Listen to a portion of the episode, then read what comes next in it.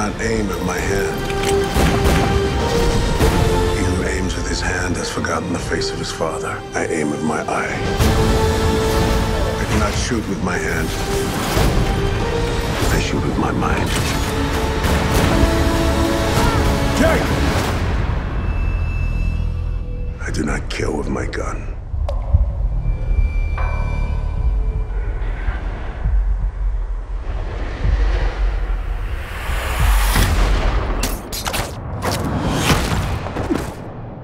I kill with my heart.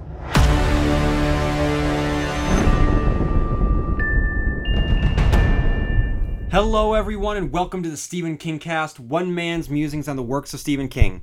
Each week, I'll review one entry in the bibliography of Stephen King in the chronological order of publication. And today, after months of what felt like actual years of arduous struggles and an endless journey, we have finally reached the red fields of Kanka. Ladies and gentlemen, loyal listeners, constant readers, we are here. We made it. We did it. We have reached the Dark Tower trailer. But today, guys, on May 3rd, 2017, Sony did it. I've given Sony a lot of crap, guys. You know that if you follow me on Twitter and Instagram, Facebook, um, and if you've been listening to my episodes, uh, you know that I have criticized Sony for their marketing uh, because they have denied us what they released us uh, today. So today I have the uh, pleasure of sharing all of my thoughts of the the Dark Tower trailer that was released today. So I'm really looking forward to this one, guys. I'm really looking forward to to sinking my teeth into this because there's definitely a lot to talk about. Um, in the meantime, in the meantime, let's uh, let's back it up a little bit. So for those of you who have been on this journey with me um, since the beginning or for a couple years now, welcome back. As always, can't do it without you. But uh, every day it goes by, I, I get new listeners. So I also want to thank everyone that's joining the Stephen King cast for the first time. So I just kind of want to put this this show into context a little bit. Um, if this is your first time, first of all, welcome. Thank you for joining me. Thank you for joining the highest rated Stephen King podcast on the internet. It is a, a feat that I am very proud of, but it's also one that I am very humbled by, and it's one that I cannot do um, without listeners like you. So thank you for tuning in, um, everybody. So for those of you tuning in for the first time, originally this this show was designed uh, to uh, um, go through all of Stephen King's works in the chronological order of publication. Uh, well, I have done that. Um, it's been that was a fun journey, uh, and it was good for me to reread all of his works and chart out the different phases and the different things that he had to say and put everything in uh, in context regarding the Dark Tower. So, uh, for those of you who haven't listened to the earlier episodes, you have over 150 Stephen King cast episodes that that you can definitely work your way through.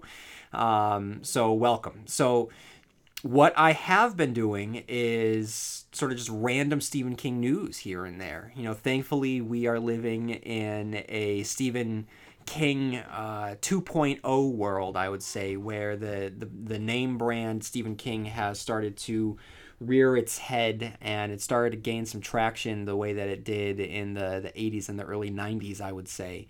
And it's kind of a Stephen King uh, renaissance or a Stephen King um, reconnaissance if you will, which is awesome. I mean, between today's Dark Tower trailer, the trailer for Castle Rock, and all the buzz around that, uh, just the trailer for It smashing records. Uh, it's it's it's fun. It's a good time. It's a good time to be a Stephen King fan. There's there's a lot of things to look forward to. So this is great. I'm glad to be here. And so from here on out, what the Stephen King cast is going to look like even though I have gone through the, the works of Stephen King in the chronological, chronological order of publication, I did cheat a little bit on the short story collections. I reviewed the short story collections without necessarily reviewing every single short story. So this summer, I will be uh, launching the podcast back on a weekly basis, and I will be covering everything that I didn't do the first time around. There's some novellas I didn't touch the first time around, um, and the short stories that I, I did not touch the first time around, and that will be able to bring us to the release date of The Dark Tower, where you will get my Dark Tower review. You will get my movie reviews of the uh, the the short stories um, or the movies that were based on the short stories that I didn't do the first time around, and that uh, that all of that should lead us not only into the summer but into the fall, where then you'll get my It review when that comes out, and then hopefully Castle Rock will start to air by then, and you'll get my weekly Castle Rock thoughts. So, guys, we have entered the the next phase of the Stephen King cast. I am currently on. Um, rereading Nightmares and Dreamscapes.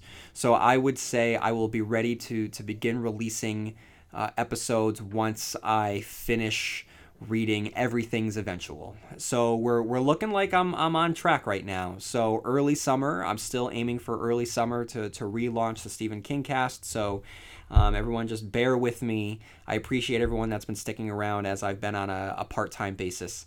Um, but uh, I'm, I'm very excited for, for what comes next. I'm looking forward to, to delving back into the short stories and the, the adaptations upon which these short stories um, were based, and um, or the yeah, that's right, and um, and of course just everything having to do with the, the movies and the, the, the, the, television shows that are coming out. And the mist. I'll probably be covering the mist well. So there's there's a lot. There's a lot and i'm going to make sure that I, I definitely carve out some time um, for that Okay, so that is the status of the Stephen King cast.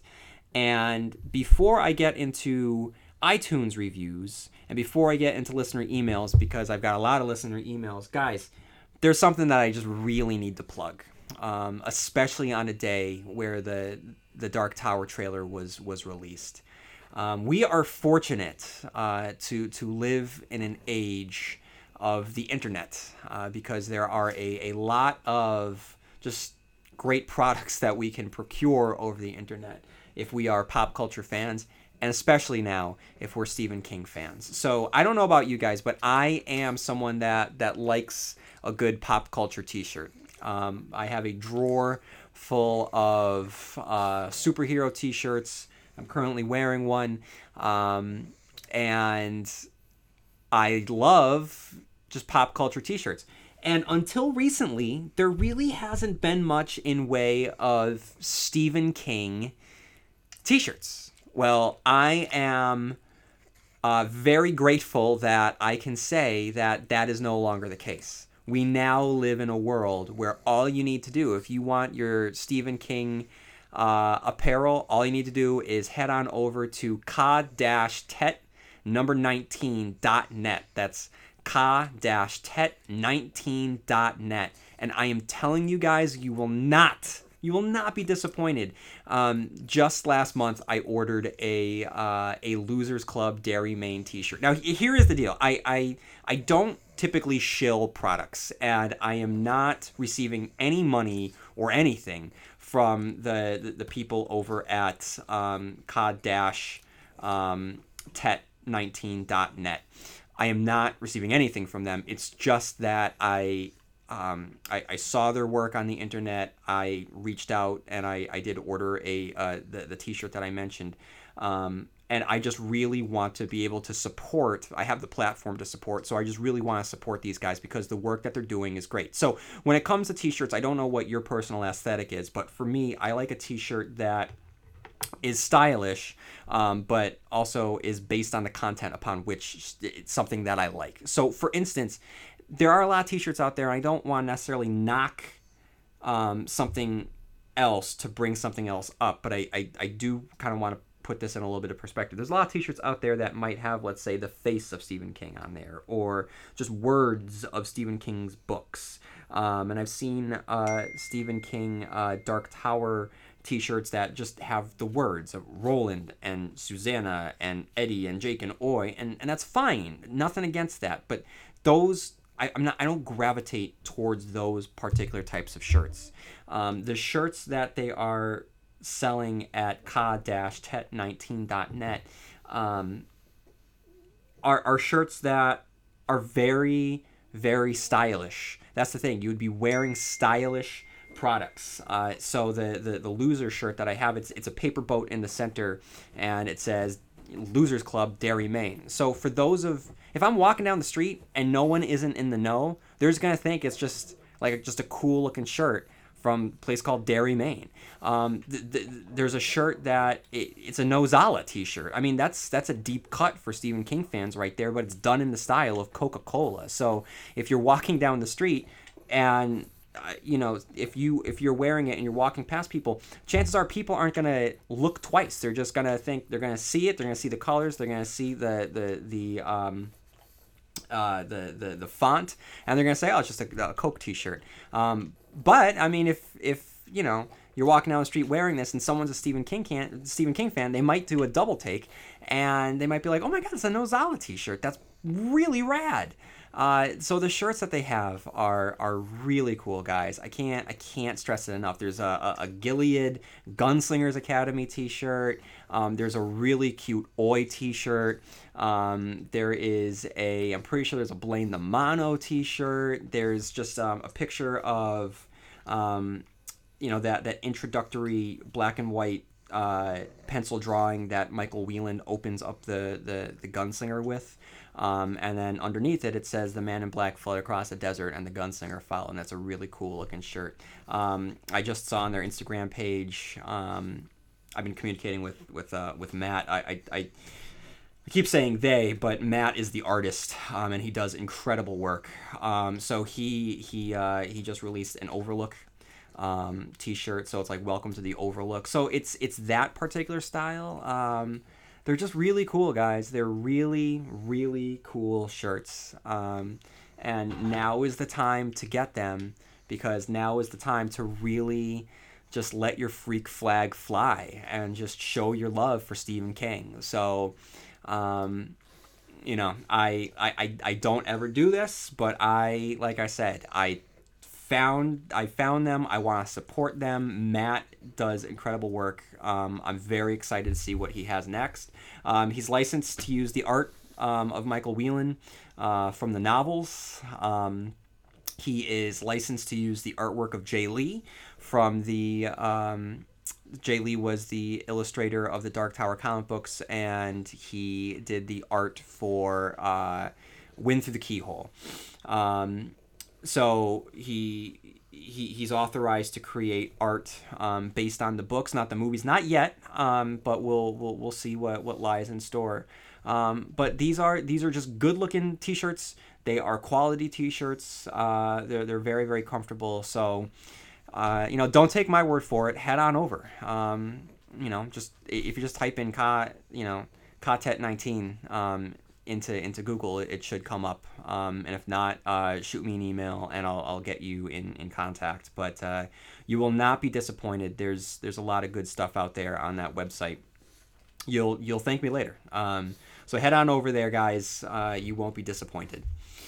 Um, so what we're gonna do next before we get into the uh, the Dark Tower review, I'm gonna read some uh, listener iTunes reviews because, as I've said before, I can't do it without you. I honestly cannot do it without you. Um, and just thank you for all of the kind words. Um, so up first we have JMaz65 who writes long days and pleasant listening.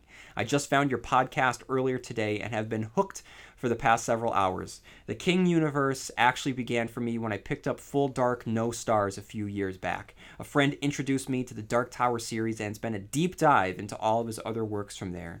Thanks for your dedication to this podcast and bringing constant readers together. So, JMaz65, thank you so much. Um, Klaus's cousin writes, They all float down here. Came across this podcast on iTunes recently and have since gone back and listened to a lot of the older episodes. This is highly entertaining stuff, and the production quality is solid. The host breaks down and deeply examines the works of Stephen King from novels to cinematic adaptations with a very scholarly approach. At times, I feel like I'm in a seminar, but a very enjoyable one at that. The podcast is highly recommended if you like horror stories and, of course, the works of Mr. King. I haven't heard yet I haven't yet heard Stephen King cast tackle any of the comic book adaptations like The Dark Tower, The Stand, or N, but that's a very minor quibble. My favorite episodes have been the Salem's Lot coverage, the three parter of It, the Mist review, a look back at the Shining movies, and the 1983 Dead Zone film. Love it. thank you uh, so much, Klaus's cousin. Um, I, I really appreciate it, um, and the the um, the fact that I've been um, compared to a uh, oh a seminar. Um, that was one of my goals. So thank you so much for acknowledging that. Uh, T Moz seventy four writes nineteen stars. Love the podcast. That's uh, short but very sweet to the point, um, and I love the nineteen stars. Ellie McKenna writes, super enjoyable. Recently started listening and reading, enjoying all the reviews and movies. While I think the book The Shining was better, still super enjoy your accounts and thoughts. Reading Carrie at the moment and will be going back to your Carrie eps once done. Thank you so much. Ellie, thank you so much. Silver2289 writes, absolutely wonderful. Found the podcast a couple weeks after the explosion of excitement that was the It trailer. I was struck by the deep dive analysis and love uh, the host approached his discussion of the Stephen King adaptation, and I knew I was at home. So, Silver2289, thank you so much. Um, and I'm very excited about what comes next uh, in regards to it. Um, yeah, I'm very, very excited, and I, I'm glad that you know the, this that trailer has been allowed to just do its thing, and there hasn't been a lot after that because, quite frankly, we don't need much right now. So when the next trailer hits presumably this summer. Um, it would be great if it if it pops up in front of the Dark Tower, which would be awesome. Um, that'll be enough to carry us through. Azrael Abyss writes, Excellent. I am not a reader of fiction, but I love Stephen King's stories, so getting reviews of movies along with the writings is perfect. Great podcast. So, Azrael Abyss, thank you so much. I do try to uh, work the the movies in there um, as much as possible, so uh, that will definitely be a part of, of the podcast going forward. I'm going to try to cover um, if there is an adaptation along with uh, a story, I'm going to really try and get and get to it. So for all of the adaptations that I didn't cover the first time around, I'm going to try and get to those. Um, I, I don't know about stuff like Haven. Uh, that's an undertaking I might not necessarily get to, but uh, but I've I've definitely rewatched The Mangler and um, Graveyard Shift, and I'll be doing Maximum Overdrive and Lawnmower Man, and especially the ones that are associated with the short stories. I'll, I'll be definitely tackling those. So thank you everyone for writing in your iTunes reviews. Like I've said before, I, I can't do it without you. Um, so if you do have a few moments on your hands and you have not written an iTunes review yet, uh, just do me a favor. Uh, just head on over to iTunes and just leave a very quick review. Um, it's not going to take you a long time, and I can't put into words just how much it's going to help this podcast. Because if you do a search for Stephen King, uh, depending on the day, I'm either going to be the first or second podcast that shows up. And, um, you know, I, I definitely want to, remain up there in uh, in the iTunes search reviews. Uh, so it's it's going to be important, and the only way to do that is subscribe through iTunes and um, leaving reviews. So those are the ways to help me out. So thank you, everybody. So now let's get to the emails because uh, you know this podcast is me in my basement with my furry co-hosts. You'll probably hear one of them behind me on the couch. The other one is down on the floor in front of the TV. Um, so, uh, as you know, I'm, I'm just here by myself. Uh, it's one man's musings, uh, but it's important for me to be able to get other people's perspectives and to be able to share other people's stories and what Stephen King has meant to them. So, I, I have some listener emails that I have been uh, accumulating for a while, and because I haven't been on a weekly basis, um, I want to make sure that, that, I, that I get them out there for everyone that has been patient. So, first up, we have Kevin who writes Hello. Lifelong constant reader here. I just recently subscribed to your podcast on iTunes and have been addicted ever since.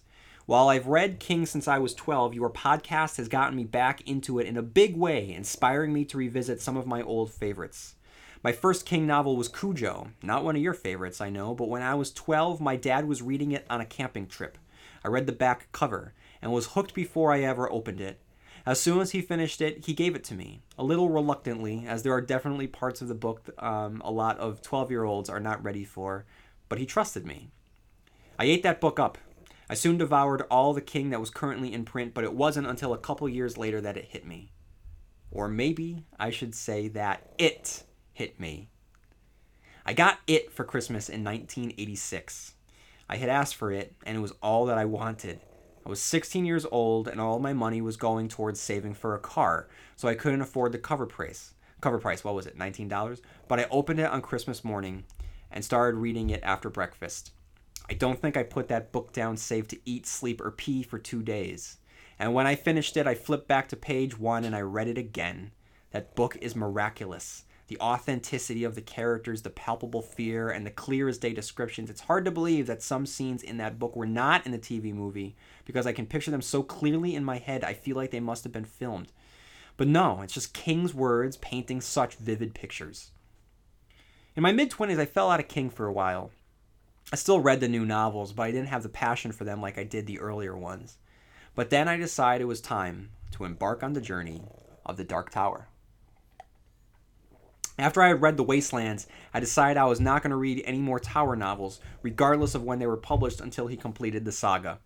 So when he did, I took the plunge into Midworld and reread The Gunslinger, The Drawing of the Three, The Wastelands, and then went on to Wizard and Glass, The Wolves of the Song of Susanna, and The Dark Tower.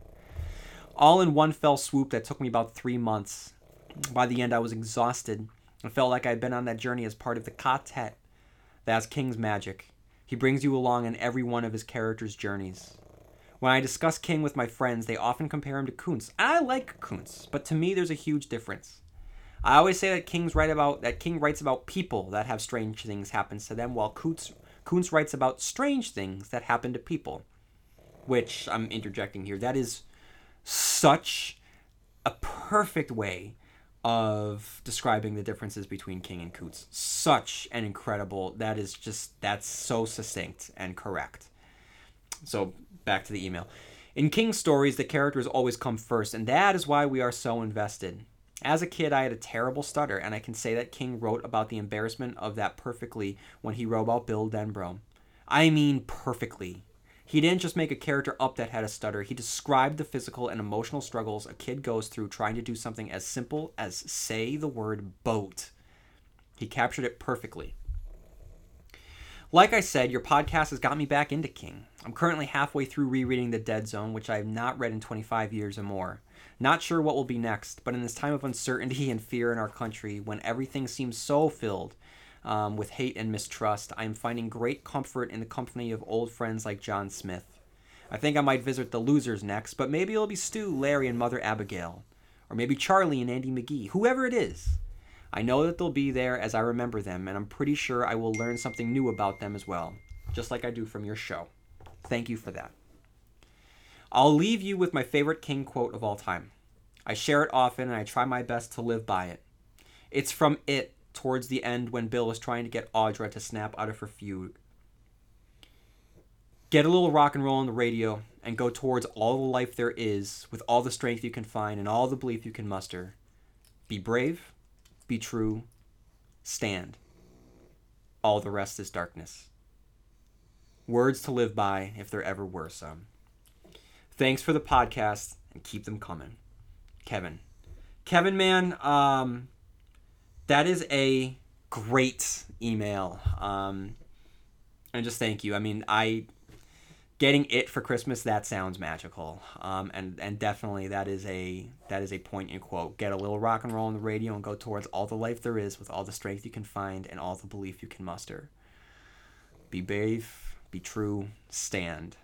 All the rest is darkness. That is, yeah, that's a good one. That's a good one, guys. If you have a uh, Remember when I used to do that? Actually, oh my god, I, I completely forgot that. I used to do the, the, the quote of the book. Um, well, I, that, that fell out of favor. Um, yeah, so those of you tuning in, I when I first started the Stephen King cast, one of the things that I, I definitely sought out to do was try and find the quote that really just distilled the theme of that book down to just a, a few, just one passage, one excerpt. Um, and I stopped doing it. I just I don't know when I stopped doing it, but I definitely stopped doing it. But oh, look at that. That that's that's a great. That's a. So guys, if you have something that you that really sticks with you, a, a phrase or a, an excerpt from King's works, definitely start sharing them because I, want to start collecting them. So thank you, Kevin. Up next, we have Rody, who writes, "I found your podcast, the Stephen King Cast. My plan is to read each Stephen King book, then listen to your podcast about it. Right now, I'm listening to the the one about the book The Shining. Next, I'll listen to the one about the movie and the book. I've read the book twice over the years, that last time about four years ago. Years ago, I read Hearts in Atlantis and it bored the shit out of me, but I'll soon listen to your podcast and see if I simply didn't get it. Right now, I'm halfway through the stand, way too long. Maybe should have gotten the older version with 400 pages taken out. But I'm enjoying the book. But I doubt I would have missed the 400 pages. Way too much character detail for me. I just wanted to say, great podcast, very insightful and interesting. Thanks for doing it, Rody. So, Rody, thank thank you for that particular perspective because there's really two kinds of Stephen King fans. I mean, there are there are the fans that love the fact that there's 400 pages in the uh, unabridged edition of The Stand, uh, 400 pages where King was able to flesh out the characters in even more great, you know, greater detail. And then there's fans like you who are just like, come on, I, I don't think that we need, you know, 12 pages, you know, describing. I mean, I, I think that I mentioned this in Cujo. I mean, isn't there like pages long descriptions of the the mailman's flatulence? You know, I mean, I am I making that up? I, I don't recall. I, I should go back and listen to that review. But um, but I mean, I, I can totally understand why some people, uh, you know, definitely have issues with that. I, I fall into the camp where, for the most part, um, I love it. I think that's important. Um, but I, I, I definitely see where it can be a hindrance to enjoying the reading experience. Up next, we have Trey, who writes Hello, my name is Trey from Kansas. I've never written to a podcaster before, but your podcast has helped me foster an obsession, and I wanted to thank you.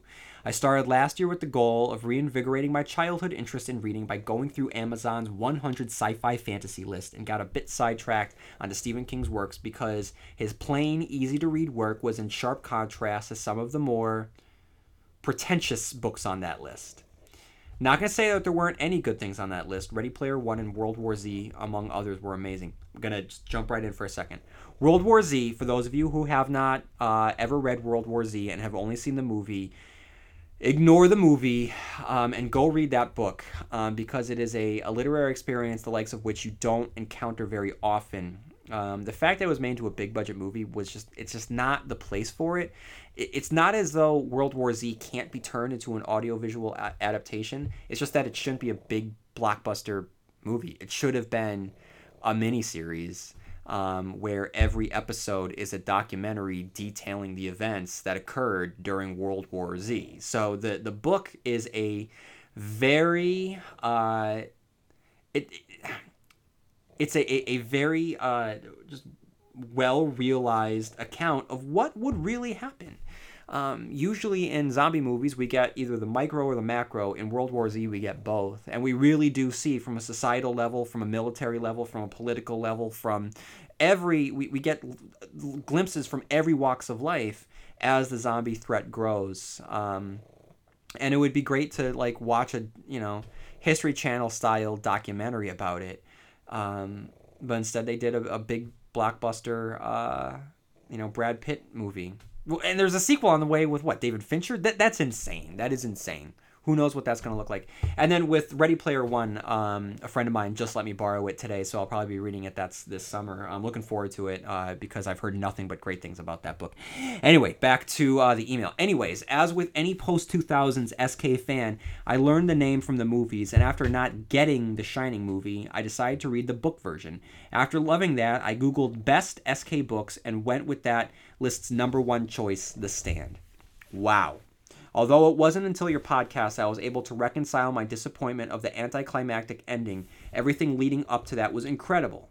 Part 1 feels like a zombie apocalypse story, Part 2 feels like a Game of Thrones political intrigue, and Part 3 is just good old fashioned post apocalyptic ah, post apocalyptic warring done right. For done wrong, see The Road. Couldn't make myself finish it. I'm going to interject. The Road, I would argue, is the only post apocalyptic story done brutally uh, and frighteningly honestly. Um, I I don't know. I I um, Trey, I'm not sure. I'm I, I I'm not in your shoes, but um, I I would probably argue that the reason that you couldn't finish it because it was so bleak and relentless and gray and grim and hard and um, unromantic. I even in the stand, there's a romanticism to the end of the world with Larry finding himself again, and the fact that he goes on this character journey um, set against the backdrop of the wastelands of America, and and Stu running out into the night after he's able to escape from um, the the the um, CDC, um, and then finding uh, Glen. And there, there's a romanticism to being on the road. Even though there is tragedy and even though there is fear, um, there is a glorification um, and, and a little bit of that, uh, you know, that end of the world fantasy that we all have. Um, but the road doesn't have that. The road has honesty, and it really does paint what it would be like. It would be awful it would be terrible. I'll never read The Road again. I, I'll ne- I'll never do it. Um, but it's not because Cormac McCarthy didn't write a good book. It's because he wrote the book a little too well. Same reason why I'll never watch Requiem for a Dream again. I was just having this conversation today. Um, it, it, I don't like the movie. I don't like it. Um, I'll never watch it again. Um, I do not like it. But there's n- no situation in which I cannot say that it is it's an incredible movie. It's a very effective movie. It's just not one that I happen to like. Same thing with The Road. I don't like it personally, but goddamn, is it brilliant. It's fantastic. Um, so anyway, going back to Trey. After that 47 hour audiobook, I decided to take on that other Goliath, it. And that, my friend, brings me to you. The scene in that book, and we both know what I'm talking about, was so incredibly out of place, agreed, unnecessary, agreed, and disgusting, agreed, uh, that I had to search out for someone to either make it make sense to me or validate its awfulness. And you did that. I now find that I don't want to read much besides SK because there's not that reward at the end of having the podcast to listen to. Thank you so much. I'm having to stop myself listen to episodes of books that I haven't even read yet. Love the co-hosts, all three. Thank you so much. Um, the third co-host is currently in bed with a cold, so uh, hopefully she she uh, gets through that quickly. I'm currently filling in my reading gaps chronologically leading up to it. Lastly, I'd just like to share my thoughts on some of the works that I have read. The Shining, no question to me, I love Kubrick, but the book is far superior. Much more detail and motivation, but Lord, uh, Lord of the Rings excluded, I almost side with the book. I was so happy to get to figure out um, WTF dog suit guy from the movie. Christine, I'm not yet finished with the audio book, but so far I must say that's the most relatable to my life right at the moment. My in laws of four months are the car obsessed type, and the description in Christine um, of that is its own horror to me. I believe if my wife wrecked their car, their first question would be, Is the car okay? Pet Sematary. Great book, one problem. The cover spoils it. I was fresh to this story and expecting an ending with all the animals rising to destroy something or other.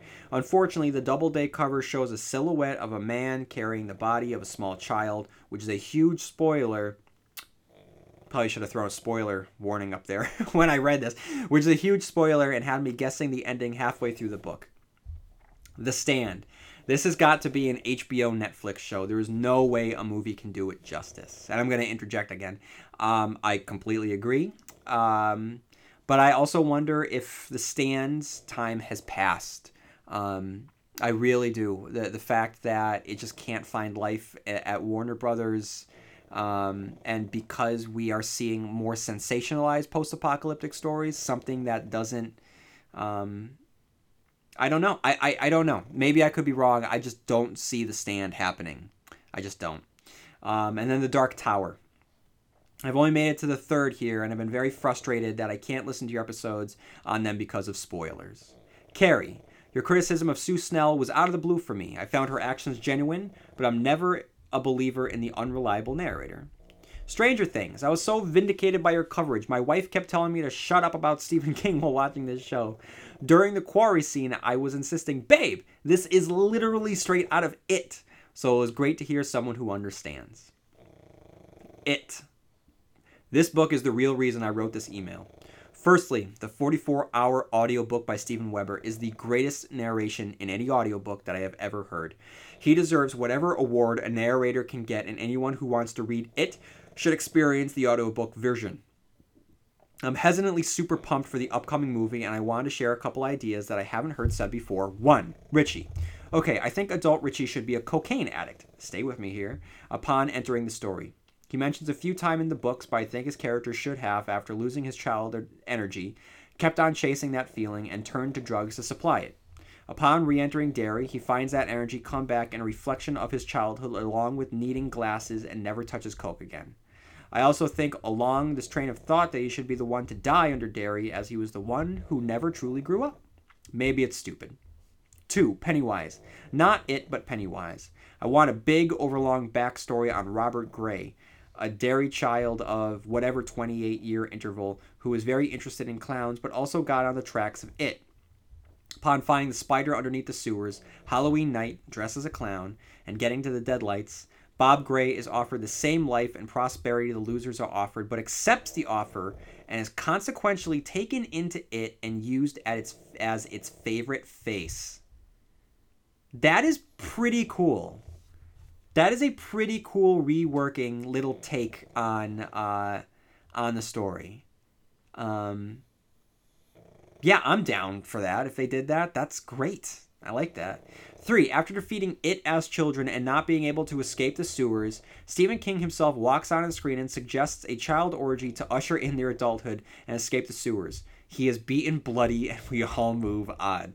Uh yes, I completely agree with that. Um, I love Stephen King, uh, but man, that scene is such a blight on on his record.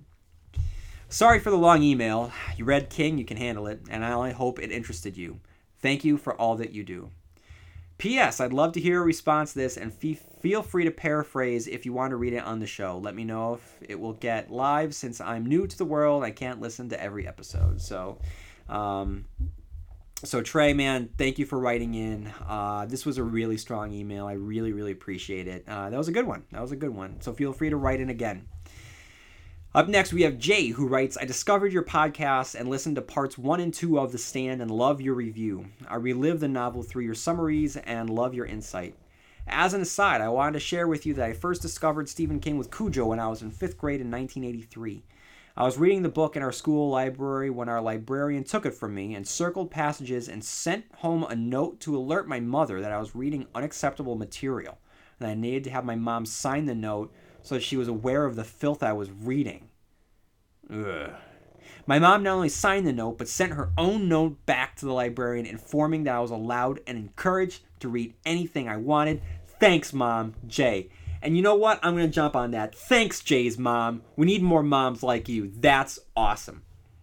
Sean Harrison writes, Oh, I don't know what happened to Sean Harrison. Uh, Sean Harrison, I will find your email somewhere. I'm sorry. I, I have it in my notes, but it seems to be gone. Oh, no. Um, so I apologize, Sean.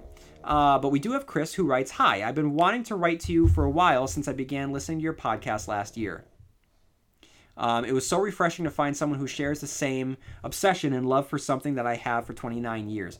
I am currently rereading King from Leeds in England over 20 years since I first read them as a teenager, then in the Midlands. I began with The Shining at the age of 16 and raced through his back catalog until I was up to date with The Dark Half, It, and Misery are my favorite novels, but feel like most that King will long be remembered and defined by the Dark Tower series. I go to an SK book club once a month, and we are currently on the first two Dark Tower novels. I finally got my way after six months of banging on about it. Reading King as an adult is a revelation, and I agree wholeheartedly, for example, your views on Gerald's game and its implications, or its accomplishments and flaws. Bev and the boys in the sewer. I won't. two emails back to back about this one. Um, I won't write at length about what I've reread, as you must get plenty of similar emails. I would, however, have to disagree and be interested in your response on one point, and it's quite small but relevant to me as I'm currently on the DT series, but here goes. You refer to when Roland uses the phrase dude and that doesn't fit into cowboy terminology. I see it that Roland doesn't fit into the cowboy world as we know it, but a post Catch a Gnarly Wave and post Hey Jude world, and is in fact an evolved cowboy, one that would have taken our subcultures and many more to come. Roland fits into the future world where the Beatles once existed, and therefore the word dude. Sorry to be pedantic, especially as I love your podcast and could write another email on why I love it so much. Don't apologize. Don't apologize at all. Um, that is. Wait, this is Sean.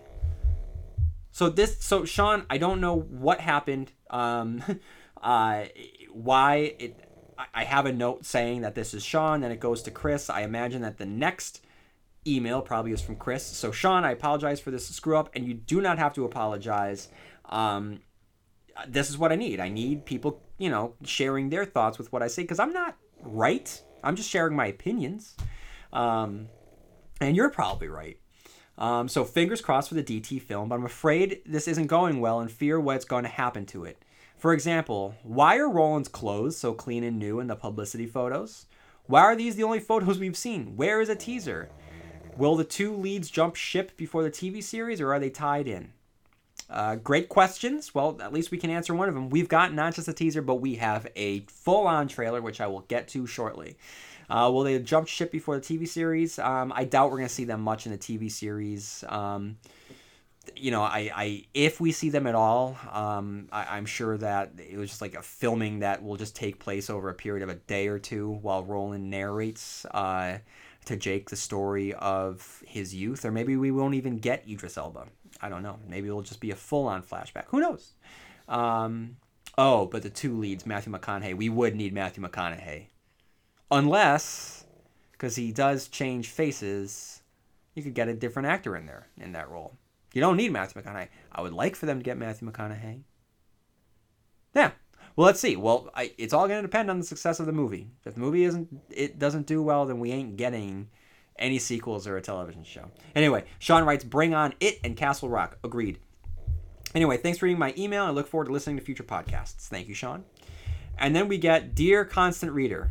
And here's Chris. Here we go. Dear constant reader, if you are reading this, then I am already dead. Now that I have your attention, I wanted to write and tell you that I have been a fan of your show as long as I have been a fan of Stephen King himself. So I gotta stop. Chris, um, I, I don't give out awards, but if I did, you would definitely get award for the best hook of any email that I've ever received. Um, that's a good one. Anyway, he continues My name is Chris, and I live in Glasgow, Scotland. I've never been a huge reader, but I've always been interested in writing. A few years ago, my dad's birthday rolled around, and I couldn't think what book to get him.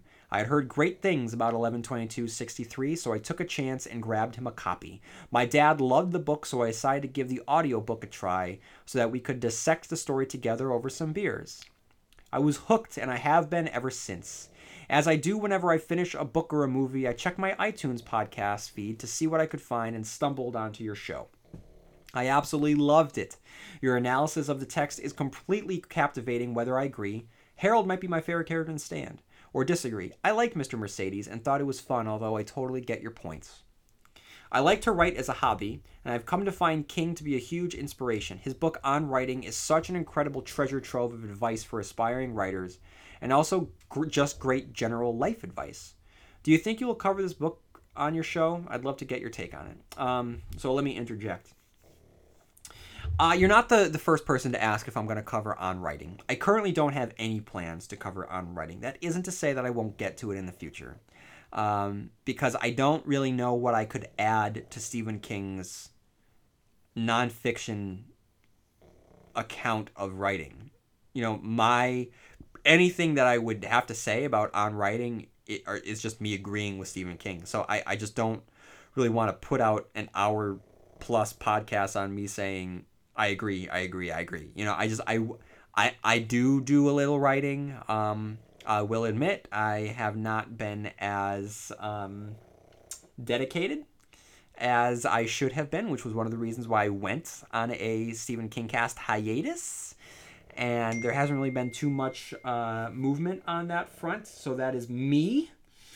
Um, that's that's totally me. So I mean, but even though I dabble a little bit, I mean, I can't add it. I can't really add to any writing advice. So I I, I just don't really see me writing um, or or creating a, a podcast about on writing. So, but you know, who knows? Um, who knows? Who knows what will happen in the future?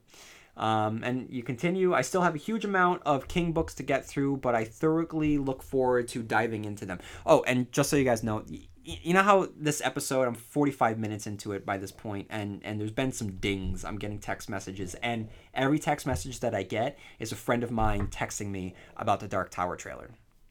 So that's that's that. I still have a huge amount of King books to get through, but I thoroughly look forward to diving into them. After reading The Gunslinger, I kind of wrote the Dark, Dark Tower series off as being just too weird, but based on your recommendation, I'm going to persevere. Thank you for reading my email. I am also a podcaster. I know how important it is to receive feedback from your audience, of which I can tell you you have a loyal one.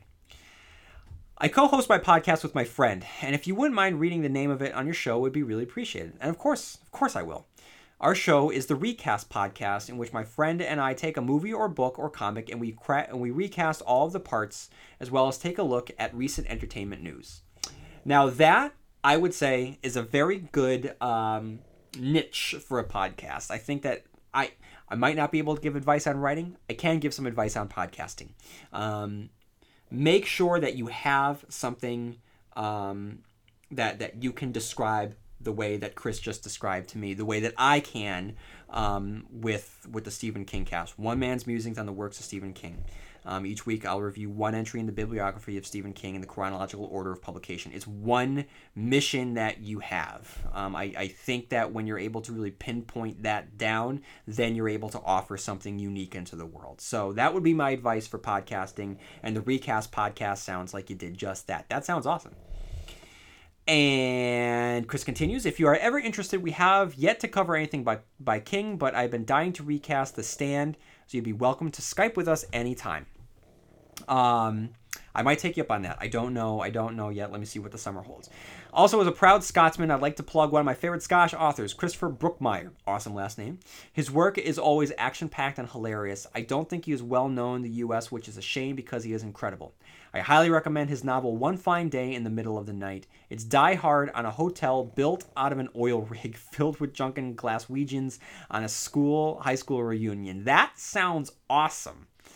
All right. Uh, thank you again for taking the time to read my rambling. I love the show and I look forward to many, many more. Monsters are real. Kind regards from Scotland, Chris. Chris, thank you for writing in. These are some really good emails, guys. Keep them coming. Keep them coming. Like I said, I can't do without you. So just feel free to write all your thoughts on Stephen King and the Stephen King cast. When you first got into Stephen King, your favorite Stephen King quote, your favorite Stephen King book, the things that you like and dislike about Stephen King, fears that you have about Stephen King's upcoming adaptations, whatever, whatever you want to be in regards to Stephen King or Joe Hill or whatever you want. Write into Stephen King cast at yahoo.com and I will read your listener email um, on the air. And when I get a chance, I will definitely respond to you you. Um, it does take a while for me to respond. I do apologize to that. I am much quicker at being able to read them on there than I am to responding. But if you take the time to, to, to write to me, I will definitely take the time to either read it on air um, and eventually respond to you guys. So thank you so much, everybody that, that wrote in. Um, and if you have written in, just because you written in once doesn't mean that you don't have to write in again. You know, feel free to keep them coming. Ladies and gentlemen, here we go. At 46 minutes into this podcast, I think that it is time to switch gears. I think that it is time for us to talk about what happened today on May 3rd, 2017. Today, I woke up in a world where there exists a trailer for Stephen King's The Dark Tower. And I'll get to that experience in a little bit. But in the first, uh, before we get to that, I just keep teasing this. I apologize. Um, let me one more time put this into context context a little bit um, because for those of you who have been following me on Twitter um, and been listening to my my uh, reviews over the last six months or so, um, one person on Twitter uh, put it perfectly and it cracks me up that the the trailer for the Dark Tower has been my Dark Tower. I've been searching it. It has frustrated me. It has driven me insane. I've been obsessing over it. Uh, and uh, Sony's releasing this tower has been like the Dark Tower itself. Totally true. So let's talk about the build up a little bit about the Dark Tower movie. I mean, so as it goes as far back as the the days. I mean, J.J. Lind, um, J.J. Uh, J.J. Lindelof. Uh, but no, J.J. Uh, Abrams, Damon Lindelof were involved at one point.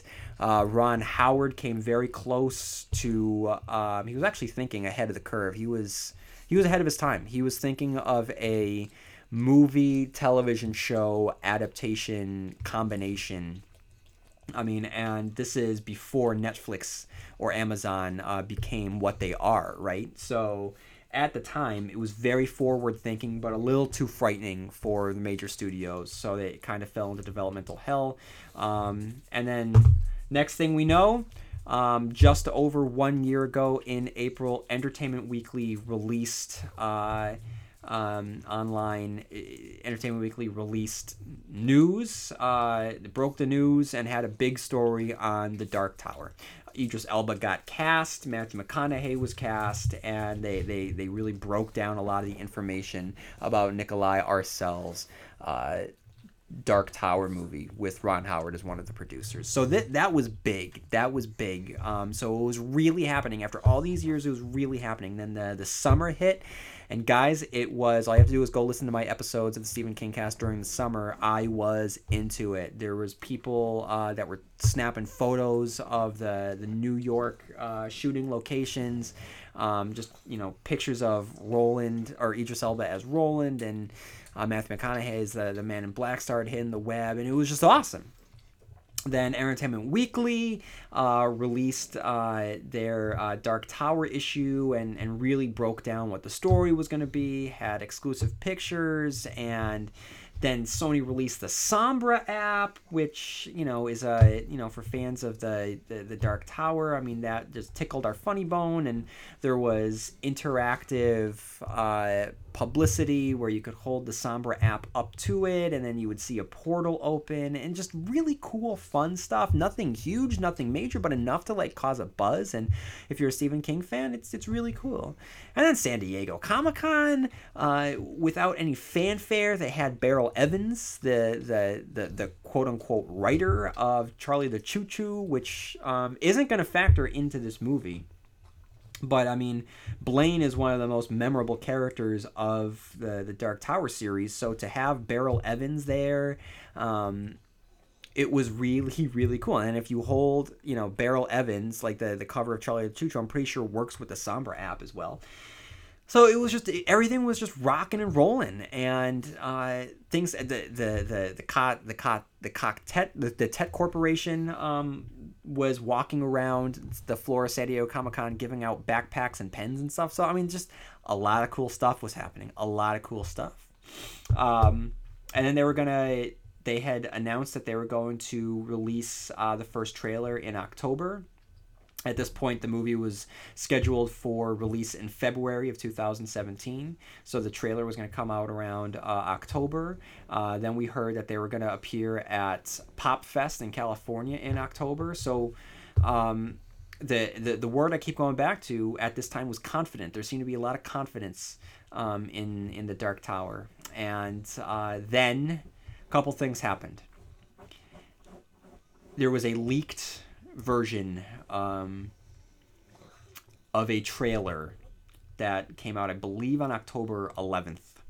Um, I think that's the day. Um, so early October, a unauthorized, unfinished, rough cut trailer hit the web. Uh, ugh, with all of the force of a wet bullet, uh, not firing. I'll talk about that leaked trailer and I wanted to talk about it for months, but I held off because I wanted Sony to release the trailer on its own terms. But I definitely had thoughts on what I saw. So that was the first thing that made me go, huh. And then they pulled out a Pop Fest. And then all publicity stopped around the Dark Tower. And I started to get worried and then they delayed it from February to this summer and then I started to get really worried. Let me hold back. Actually, it wasn't necessarily me getting worried because at first I said, okay, no, you know what? Them spending time on making sure that this this is the right movie is fine. This giving them more time to work on the FX, that's a good move. I'm fine with that and allows them more time to market it, which is great for everybody. The problem was they didn't market it. And then months go by and months go by and nothing happens. And so then I started looking at it. I started looking at adaptations of um, of literary works and the the space in between uh, the the trailer and the the the release. And so Gone Girl, there was eight months between the, the teaser and the release. Girl on the Train, there was six months between the teaser and the release. The Girl with the Dragon Tattoo, six months. Harry Potter and the Deathly Hallows, six months. Divergent, seven months. Twilight, six months. Maze Runner, six months. So, you know, December we were supposed to get uh, a trailer on Christmas Day that didn't happen. February rolls around, so I'm starting to think around this time. Listen, like we can get to the you know February and it, it won't be bad. But the problem was February came and went, March came and went, um, and then we're getting closer and closer to the summer release date, which got pushed again from July until August. And then over the last couple weeks, I just said, screw it. Sony, I, I was a major fan. I was behind you, but I fell off. Like, I just lost faith. I lost confidence. I cried off the tower, so to speak. Um, and then a couple things happened. Uh, they announced some reshoots, um, and then they just dropped the poster one day. And the poster was rad. I like, I just used the word rad two times in this podcast, and probably the last time I used the word rad was 1989. Uh, but anyway, the, the poster was great. I was into it. And I said, okay, so this movie is happening. Um, and then uh, there was CinemaCon. Uh, they, they had some footage um, at CinemaCon. And uh, it came out to, to mixed reviews, which kind of had me worried. But at the same time, there was some stuff that people saw in it. They were like, this is awesome. So I'm like, oh my God, here we go. So like, I'm just like this ping pong ball going back and forth, going back and forth.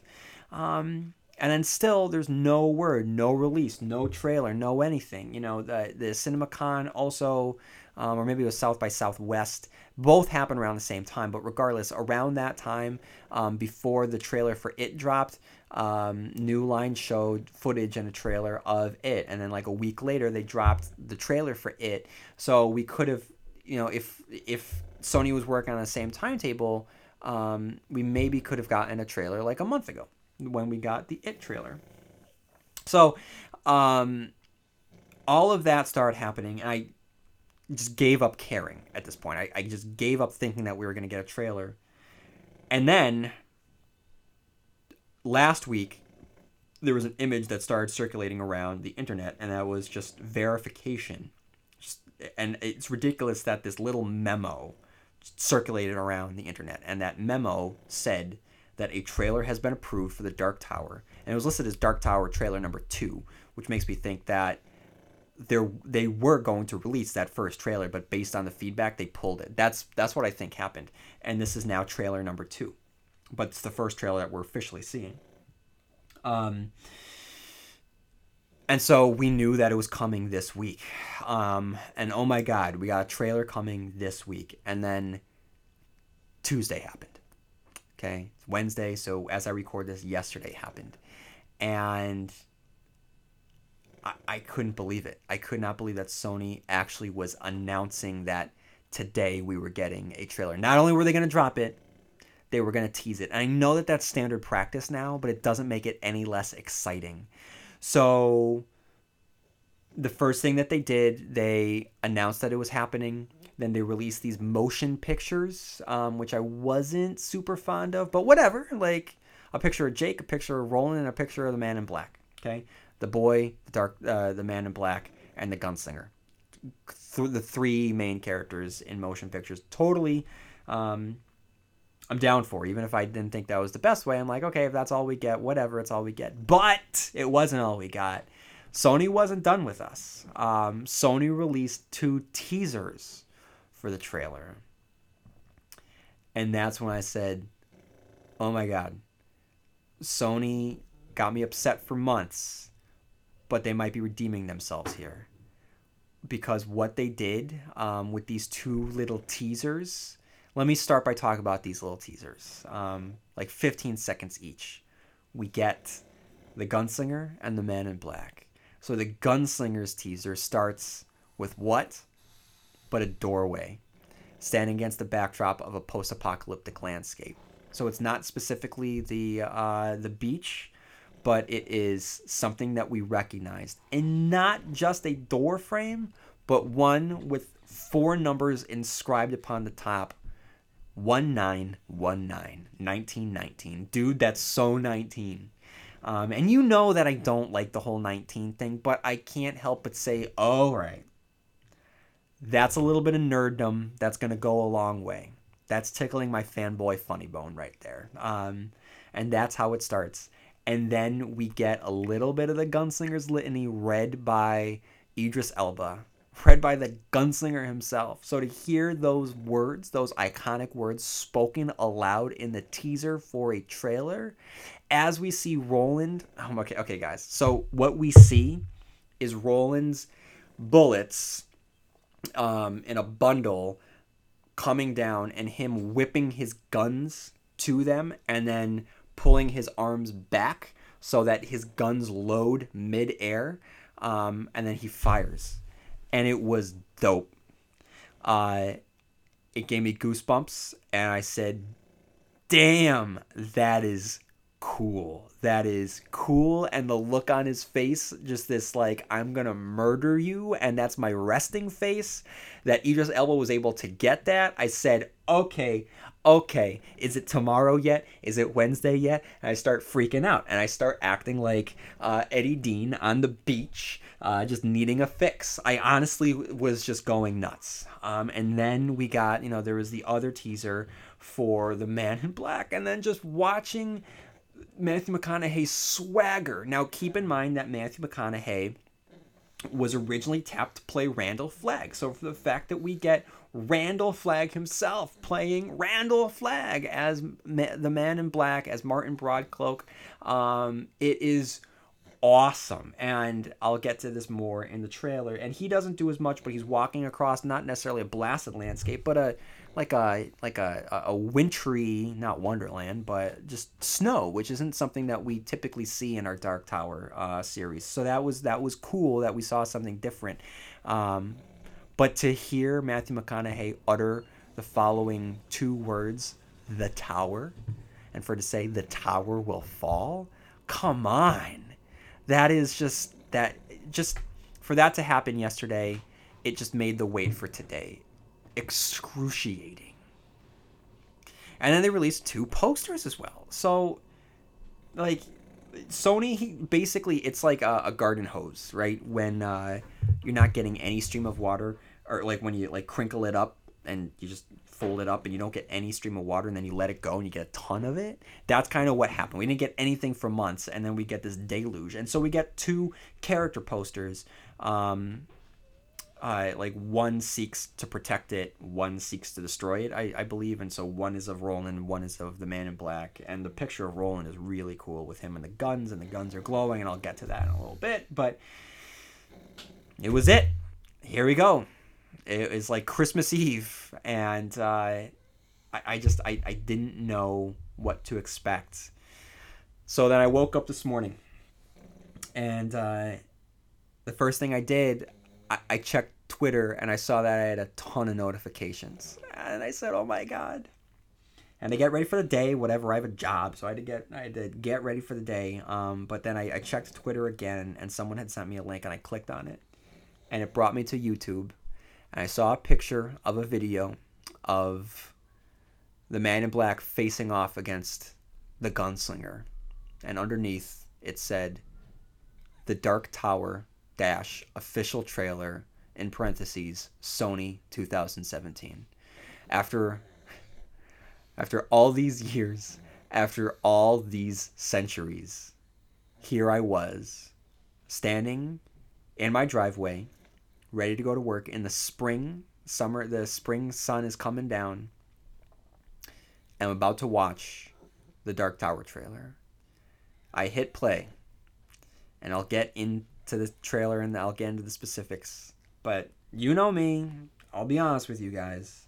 I stood in my driveway this morning and I cried.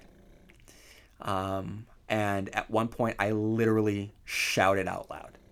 Um, that gun loading scene, that was awesome. And I'll get to that in a little bit. Um, but yeah, for good or for bad, um, I definitely shed a tear this morning because it just brought me back to being fifth grade, sixth grade, whenever it was when I when I first read The Gunslinger. All of the the time that I had spent ruminating on the Dark Tower and thinking about how the Dark Tower fit into all of his different works and looking for all these connections and um, all of the heartbreak that came along with it and me getting mad at Stephen King for what he did in the Dark Tower and then coming back and realizing what he did was actually brilliant. Um, and the Dark Tower being one of the reasons why I wanted to do the Stephen King cast to revisit the the entire body of Stephen King's works in order to contextualize the Dark Tower. Um, here I was watching the Dark Tower trailer. So rather than go frame by frame the way that I did with the It trailer, what I'm going to do is this I'm going to break down this trailer uh, into three components based on the title of a movie that inspired, partially, uh, the first book in the Dark Tower series, The Gunslinger. So, ladies and gentlemen, let me go through uh, this trailer by pointing out the good, the bad, and the ugly.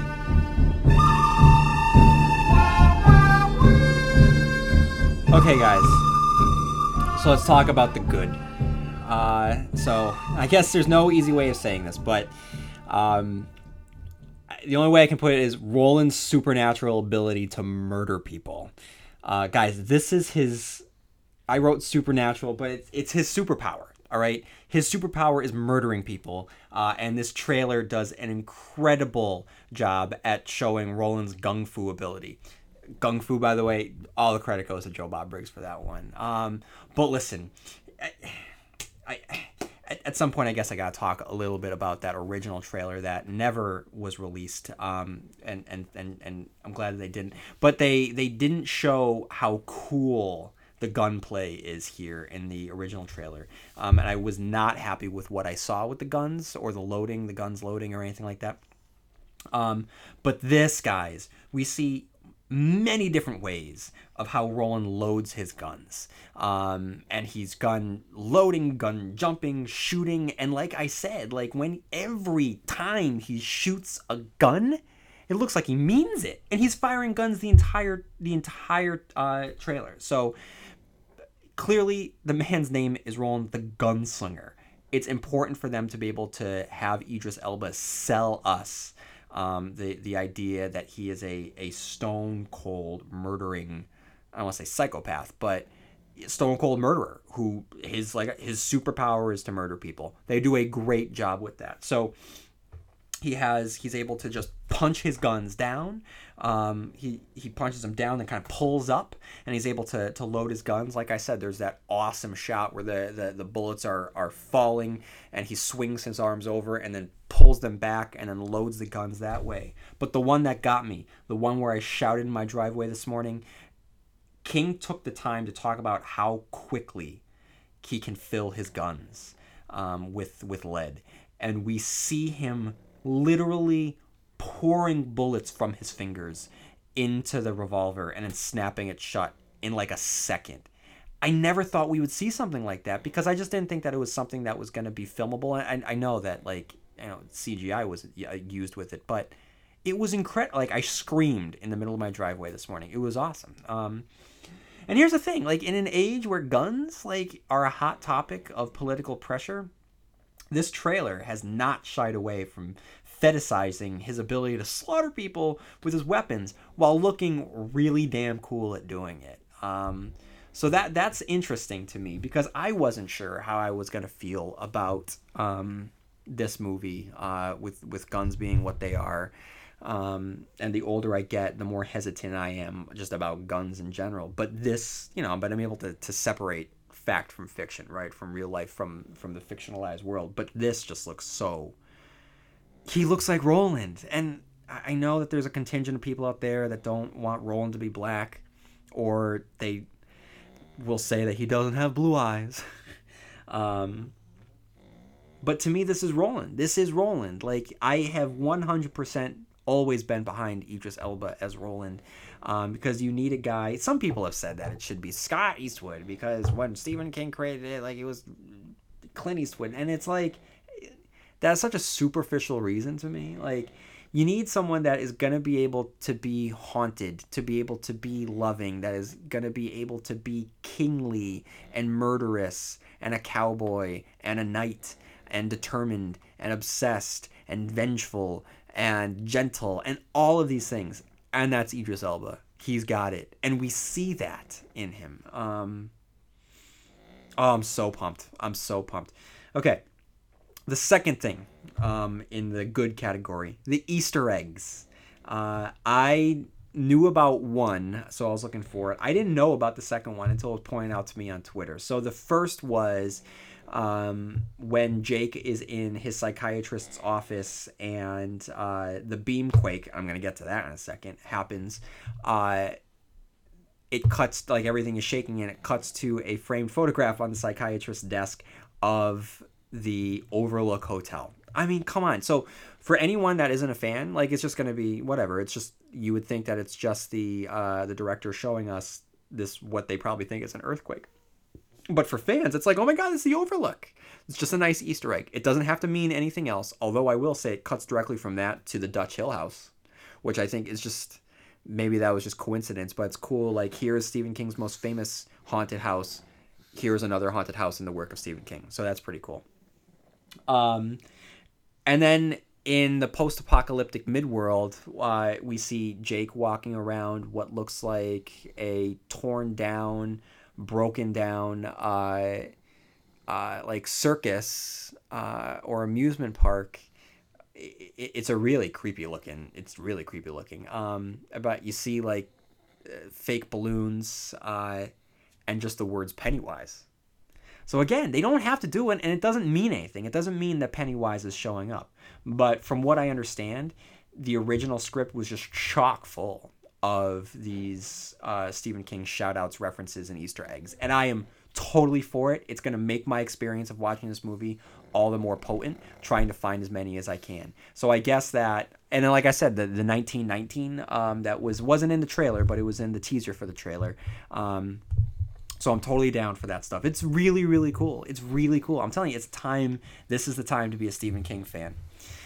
Okay, I should have started off with this one. So there's no rhyme or reason uh, for all of these good ones, for all these good parts. Um, why it's just kind of just a stream of consciousness thought, and I should have started with this. the movie's called The Dark Tower, right?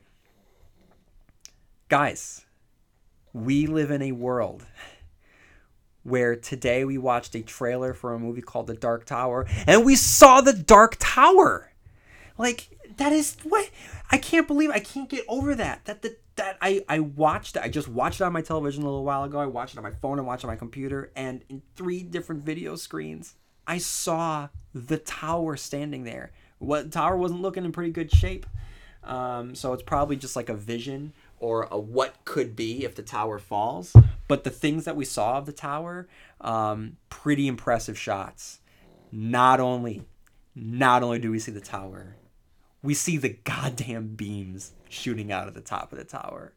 Um, it's I don't know why little things like that make me teary eyed, but the little things like that make me teary eyed. Um, that maybe it's just you know people i know people have complained that they're changing so much about the dark tower but how much are they really changing if one of the key components is the fact that there are 12 invisible beams that shoot out from the top of the dark tower and it's shown pretty prominently in the trailer? I mean really like if you think about changes any of the changes it, it's not so much changes as just reconfiguring what is already there um, and the fact that we have the beams so prominent in this trailer shows me that yeah, there might be different. Um, they might focus on on different things that weren't focused on the first time around, and emphasis might be placed in one place rather than placing it somewhere else. But the goddamn beams are in the tower. I mean, in the trailer, the the goddamn beams are there. Like this is the Dark Tower. Whew. Number four, Midworld. Um, this trailer is packed with a number of different settings, um, and then we don't see the specificity of Midworld's particular mix of broken down uh, current day technology in a post apocalyptic setting. It's still impressive. And at one point, we see what looks like the ruins of a skyscraper completely overgrown by nature, um, which I really like. It shows just how far in the future it is. Um, and I just love how arduous their journey is walking through deserts, walking through rivers. Um, and I and in the beginning of the trailer, here here's a question for you guys. What do you think that particular location is when Roland is narrating about the gunslingers being um, knights uh, standing against darkness for a thousand generations. Um, do you, I mean, is just that just is that just a random shot of a place in Midworld? Is that Algul Siento, which we know will be playing a part in it? Um, is it the the outside of the Dixie Pig? Um, at least the Dixie Pig's place in Midworld, or this is what I first thought. This is the wreckage of Gilead. If it's the wreckage of Gilead, which it really could be, because unbeknownst to me, we're getting some Steven Deschain in this movie, which I did not expect. Come on, you've forgotten the face of your father. Fucking Roland talking about forgetting the face of your father, and we see the face of his father. um, I, I, I, you know what? I haven't said whether or not I like this trailer or not. Ah, I like this trailer. I like this trailer a lot, guys. Um, and then five, the doorway demon. Um, I know that Jake's uh, entry into Midworld is different from how it happens in the books. Um, but I'm fine with this change because in the books, remember that when Stephen King wrote The Gunslinger, he was 19 years old. He's still starting out. And The Gunslinger, whether you like The Gunslinger or not, you can't help but agree that it feels so much different um, than any of the other editions in the dark. It just doesn't even feel like a Stephen King book. Um, it feels very literally. Uh, lit, it feels very literary.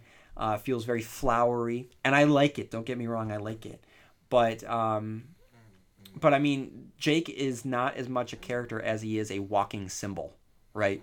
Um, he is a sacrifice. He is David reincarnated. Um, if you want to look at it that way, he is basically just a trap set by the the man in black and Jake actively seeking out Roland in this movie gives Jake agency. It gives him purpose. It makes him proactive. It makes him an actual character with an actual um, motivation.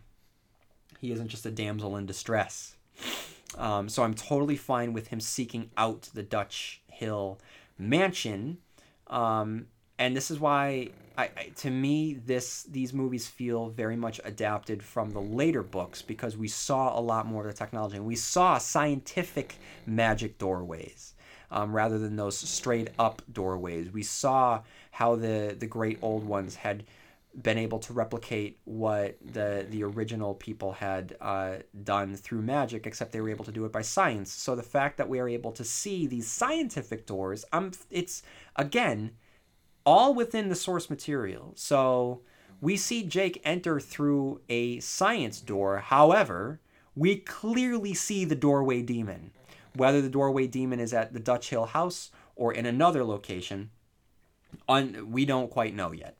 But we see a doorway demon that really looks like it was described by Stephen King, um, made up out of floorboards and plaster and wall, um, just really going after Jake. So I was really surprised to see that in the trailer. Very excited I saw in the trailer.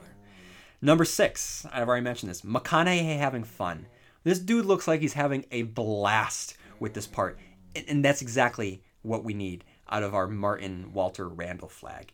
Come on, guys. We got the we got the guy that should be playing Randall Flagg playing. We can't call him Randall Flagg, um, but he's playing Randall Flagg. Um, and I love the, the particular look that he has. I know that some people aren't happy that he's not wearing cloaks, but I'm going to really push back on that. If you go back and reread The Gunslinger, um, he's not described as having a cloak. He has a hood, but he's also like wearing denim.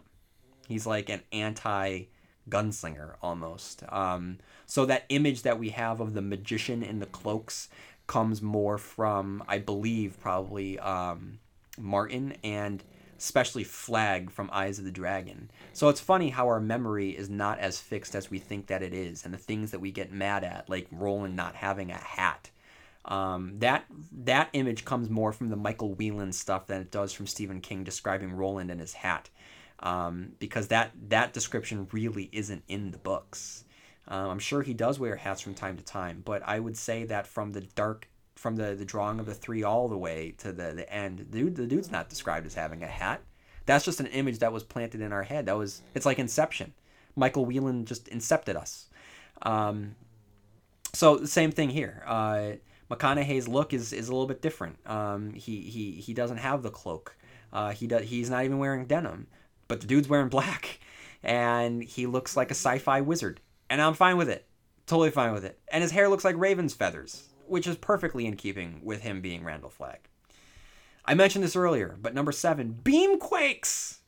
Like I said, they're pulling from all aspects of, of all of the books, and the beamquakes started to occur in the later portions of the book.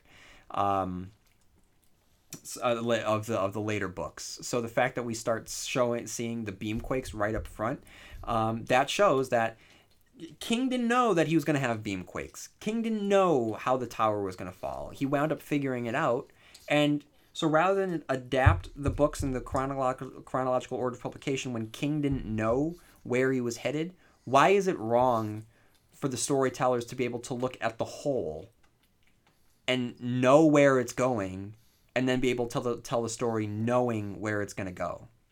Like that helps inform how they're going to tell that story. So I'm fine with these changes that they're making. All right, number eight, the good. Here are the following terms in this trailer, which we did not get in the original trailer um, that was never released, which made me so mad. But we get them here. We get the following terms used the tower, the man in black, and the gunslinger. Jake drops these terms to his psychiatrist. But here's the kicker. Um, so not only is he identifying these very iconic terminologies, um, when he mentions the gunslinger, we cut to an image of Roland in the desert. So when the trailer needs to do so, it invokes that classic line that started it all. The man in black fled across the desert and the gunslinger followed. Those words aren't spoken specifically, but they are invoked when they needed to. Number nine, all hail the Crimson King. Not only do I love that this is in the trailer, but I love the way that Martin taps it with his knuckles on his way through the Dixie Pig. Which brings me to the Dixie Pig. Knowing that we're going to see this gets me excited. We don't see much and we don't see a lot of the denizens of the Dixie Pig, but one of the locales that we see is the Dixie Pig. Number 11, the Gunslinger's Litany. Not only does this get mentioned here, but it is made to look very very cool. This is a major focus of this trailer which shows me that the the creative effort behind this movie knows and loves the source material. Guys every time i watch this trailer and i've watched it a ton today i get goosebumps every single time. Number 12 the complete lack of Behind Blue Eyes. So, for those of you who watched that uh, unofficial trailer that was released on the internet, knows that for whatever reason, uh, they um, put in a, a cover version, acoustic, slowed down, creepified version of Behind Blue Eyes, which has nothing to do with the Dark Tower series. Um, and it really made me worried that this was going to be in this this trailer uh, because to me it was a complete misunderstanding of of the Dark Tower series. You didn't include Velcro Fly, you didn't include Hey Jude, you didn't include Someone Saved My Life Tonight, you didn't include any of the songs that you could have included, but Behind Blue Eyes, which was never never referenced, and if anything, if anything, it was only going to infuriate people that were mad because Roland doesn't have blue eyes. Um, so I am I was so happy, and I'm not even trying to be joking here. I was so happy that this tra- that this song was not in this trailer because to me it I was worried that it was going to be, and the fact that it did not give it to us um, just, just really redeemed um, that that fake released trailer. Money, um, number thirteen. This movie doesn't look cheap. It looks really slick. If nothing else, this is a good looking movie with some really cool camera angles um, and and some some uh, some definite talent on display how to capture a moment. And i mentioned this a lot in the it trailer that moments that should stand out stand out. And they really looked at uh, nikolai arcelin whoever the cinematographer is i don't know off the top of my head um, they they looked at these moments that should be cool and made them cool I'm totally fine with it. Number 14, the music. Um, I don't know if this is um, music that was taken elsewhere or if this is actual original Junkie XL. But I, I really like the music, um, how it is epic and important, but there's some um, mischievousness to the, uh, the, the, the, the music as well, which I think um, encompasses all of the characters in this in this movie. Um, Roland, has the intensity of Roland, has the the epic bass that to me stands in for the tower, and that that tinkling. Um, it just it makes me think of of uh, of, of of Martin because don't forget that he darkles and tinks, and that that music equivalent to me is in this trailer. Number 15, Roland and Martin's past is teased. Um, at one point, Martin says, Everyone you love dies by my hands. Now, this hints at Roland's tragic backstory and puts a cloud over Jake's involvement in it. Um, so the fact that they have a past, that the fact that that's being pushed in this trailer, um, I'm very, very happy with. Number 16, Roland and Jake training. I mean, come on, guys. That image of the two of them standing, aiming their guns together as the narration of Idris Elba giving the gunslinger's litany um, plays out over the music. Ugh, incredible. Um, and then number 17, Roland's Stranger in a Strange Land redemption look on his face as he crosses over into New York City. I mean, so he's starting to feel again. The ice is starting to thaw. Um, what Jake is going to represent in this story, Jake is the one that's going to get him back on the, the path of the tower because Roland is on a vengeance quest against uh, the man in black here. Um, and Jake is the one that's going to give him purpose again. Um, and so I just like the idea that he's been in the wilderness in this broken world for so long, and just the look on his face when he's looking around New York City. Um, and New York City looks great, by the way. This isn't like Vancouver. This is like legit New York at night, the way that New York is supposed to look at night. Like it looks awesome. Uh, number uh, 18, Tull. Really looking forward to Tull. Um, I'm not sure if Tull is the exact same location um, where the Manai are going to be because I know the Manai are going to be in this. Um, but I assume that when everything is on fire, um, I assume that that's Tull. Um, and that brings me to number 19, which is a good good number to end on with the good. Um, and that's Roland's glowing guns. So there's been a lot of controversy around the fact that Roland's uh, guns now glow when he shoots, and I didn't like it at first. Now, the only thing that we really see in terms of the guns glowing here is at the end during that awesome shot where the trailer slows down as Jake is going to get taken by one of the Taheen. I'll get to the Taheen in a second, or the Kantoi, um, whatever. Uh, so when he's running away with Jake and Roland doesn't chase after him, he just quiets himself, he centers himself, and he kills with his heart. Um, it is awesome. So as he's about to fire his gun, you'll see that that's when the, the gun glows. So if his guns glow because he's channeling his ka into a finishing move, I'm totally fine with it. I am totally fine with it. Um, in fact, I really like it. It's a really cool visual way to show his abilities. So you sold me trailer on the glowing guns. Totally fine with it. That scene was incredible. Um, it really that's a really cool way to show Roland and his superpowers. All right. So that's the good. Um, here's the bad, guys. Uh, humans in the Dixie Pig. Um, humans with machine guns. It's gonna be cool to see Roland go up against a bunch of people in machine guns. I'm fine with that. Um, but as you know, the Dixie Pig is full of monsters, straight up monsters. Uh, Kantoi, Taheen, and vampires. And for us to just see humans in the Dixie Pig is a huge letdown because all of the monsters are distinct and monstrous. Uh, they all look different. You have different kinds of vampires. You have ancient vampires. Uh, you have type 1, type 2 vampires. You have different looking uh, monsters with different animal heads. You have monsters wearing human f- masks. Like it's it's it's nightmare, um, and we don't get that um, we get very generic looking bad guys, which really makes me upset. Um, which leads me to my next thing here ninja monsters. Um, I understand that they're, they're probably supposed to be the Taheen and the Kantoi, um, but these characters in the books, like I said, they're very specific in their monstrosity. Um, you know, I mean, the low men, I love the low men, how garish they are and how stupid they are and how they walk around with human faces. One thing I will say that was in my, when I made my The Good, the Bad, and the Ugly um, of the trailer that was never released, at one point Jake is walking around New York City and he's looking around and he sees someone following him and he's adjusting his face. Um, so I just love that the low men have human masks in the movies. However, the low men was wearing like just a leather jacket. I really wish that they were wearing like brightly colored yellow blazers and green blazers and they they like really stood out. I really wish that cuz that's not something that you you typically see. They just look like ninja orcs here. So on one hand, I do get it's cool that we're going to have cowboys fighting ninjas like and that's never going to not be cool, but um not at the expense of the originality in King's original interpretation of it.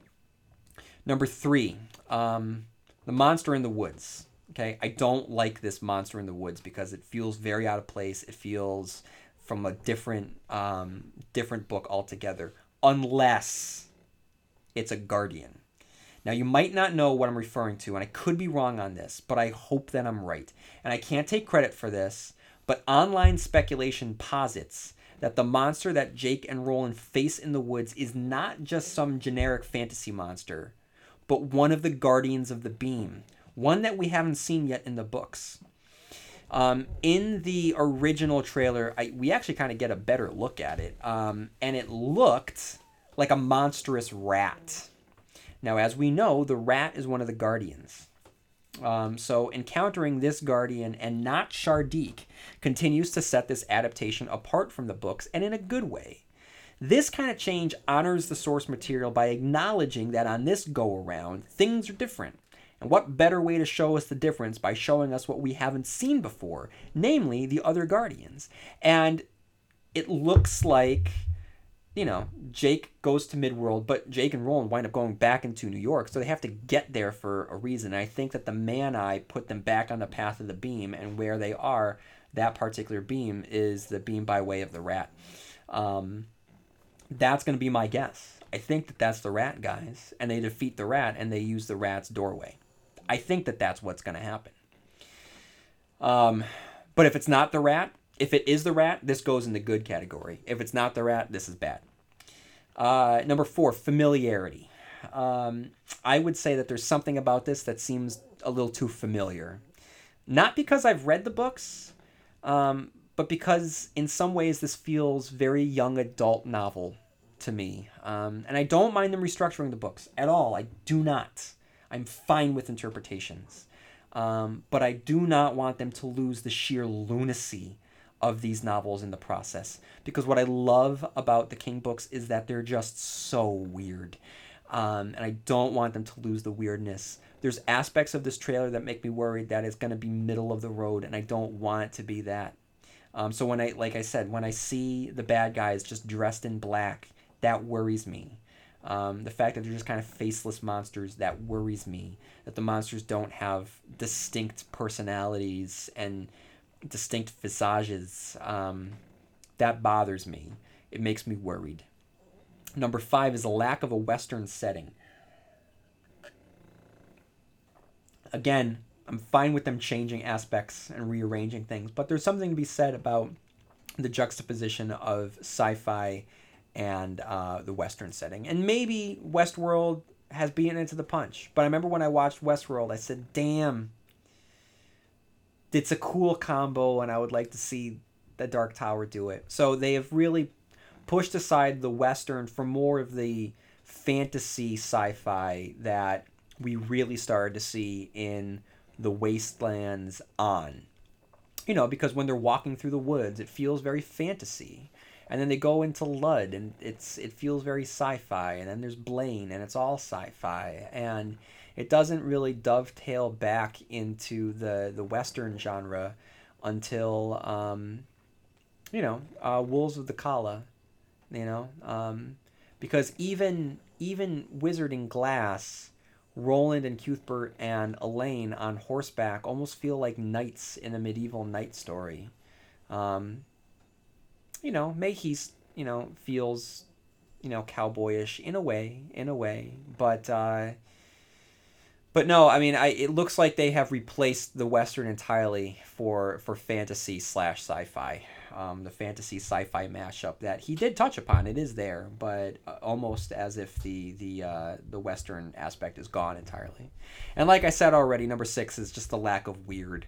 Um, all we seem to get here in terms of bad guys are ninja orcs and dudes with machine guns, and to me, that's not enough.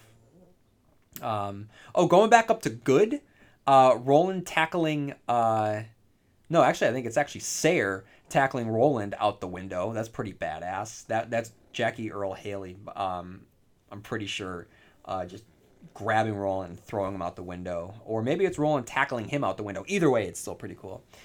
And the ugly. Okay, uh, it's kind of a cheat. There's no ugly here. Um, there's really not. I am really happy with this trailer. I have some reservations. I do, but don't get me wrong. From here on out, I'm excited about this movie. I'm going to see Guardians of the Galaxy uh, tomorrow night, and I really hope it plays in front of Guardians of the Galaxy on an IMAX. Um, I hope I get to see this um, on the largest screen possible with uh, the sound cranked up all the way that it can go. I'm going to look forward to seeing if we get another trailer, which we could. Um, I'm looking forward to TV spots. I'm looking forward to the chatter. I'm looking forward to any more posters that we might get. I'm looking forward to interviews. I'm looking forward to the buzz. I'm looking forward to it. I'm looking forward to the anticipation of me counting down the days until I see it this summer. I'm looking forward to seeing it opening night for good for bad, for ill. The Dark Tower is here, guys. It is here. My voice just cracked. I'm Peter Brady. The Dark Tower is here, and I'm so happy um, so I know that I have been very critical of Sony.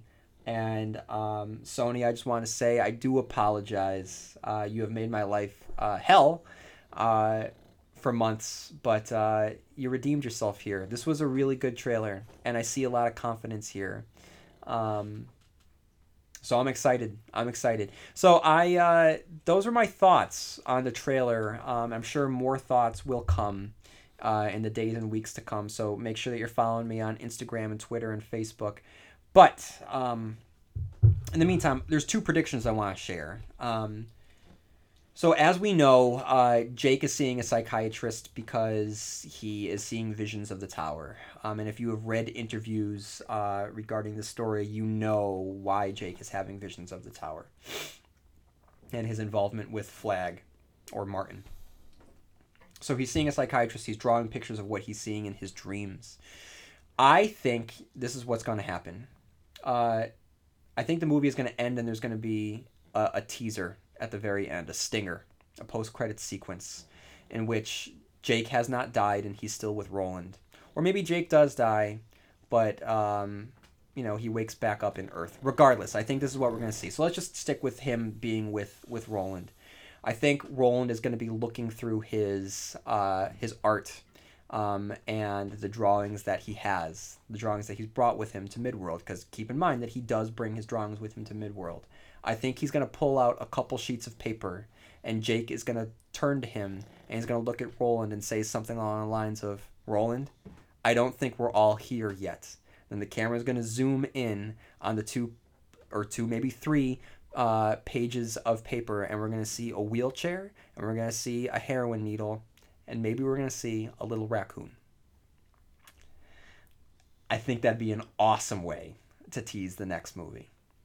Maybe it's going to end um, with uh, two glowing eyes following uh, Roland and uh, Jake, and then we get a little bark, and the screen goes black. That'd be a cute little way to end it. Or maybe it ends with them walking along uh, a beach and the surf is coming up and the scene fades to black and you hear the surf and you hear the surf and you start to hear another noise. Dad-a-chick, dada chak. That'd be a cool way to do it. So I, I think that we're gonna get some sort of tease for the next movie, whether that next movie comes or not. I think we're gonna get that, and those are some some cool ways of teasing the the next entry. Um, and my prediction, I think Jake's mom is gonna die. Um, I mean, why else is Roland saying that he's going to kill Martin for both of them? Why else would it focus on Jake and his mom hugging? Um, I, I, I can foresee um, Martin going to New York specifically to get Jake's mother to lure Jake and Roland to him. So that that's my prediction there.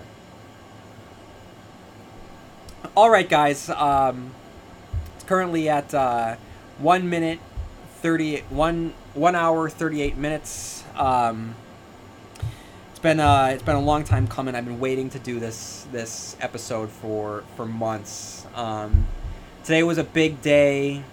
I'm so happy that we we got to share it together. Um, so, guys, uh, I hope that you enjoy this. Um, as I said before at the top of this episode, make sure that you head on over to COD-19.net, uh, or sorry ka dash tet 19 dot net. Um, katet19 dot uh, you won't be disappointed with the, the work that you see um, and then you know stay tuned for future installments of the Stephen King cast I'll be back on a regular basis starting this summer I just need to to get some episodes under my belt so once I do go weekly I won't miss a week and uh, thank you guys for listening. Thank you for sticking with me for almost two hours now. Uh, thank you for all the support. If you have a few minutes on your hands, feel free to head on over to iTunes to leave a review. That would be great. And uh, feel free to write in at stephenkingcast at yahoo.com. And follow me on Twitter, Instagram, and Facebook. And uh, in the meantime, guys, may you have long days and pleasant nights. And I'll see you here next time, where M O O N spells Stephen King cast.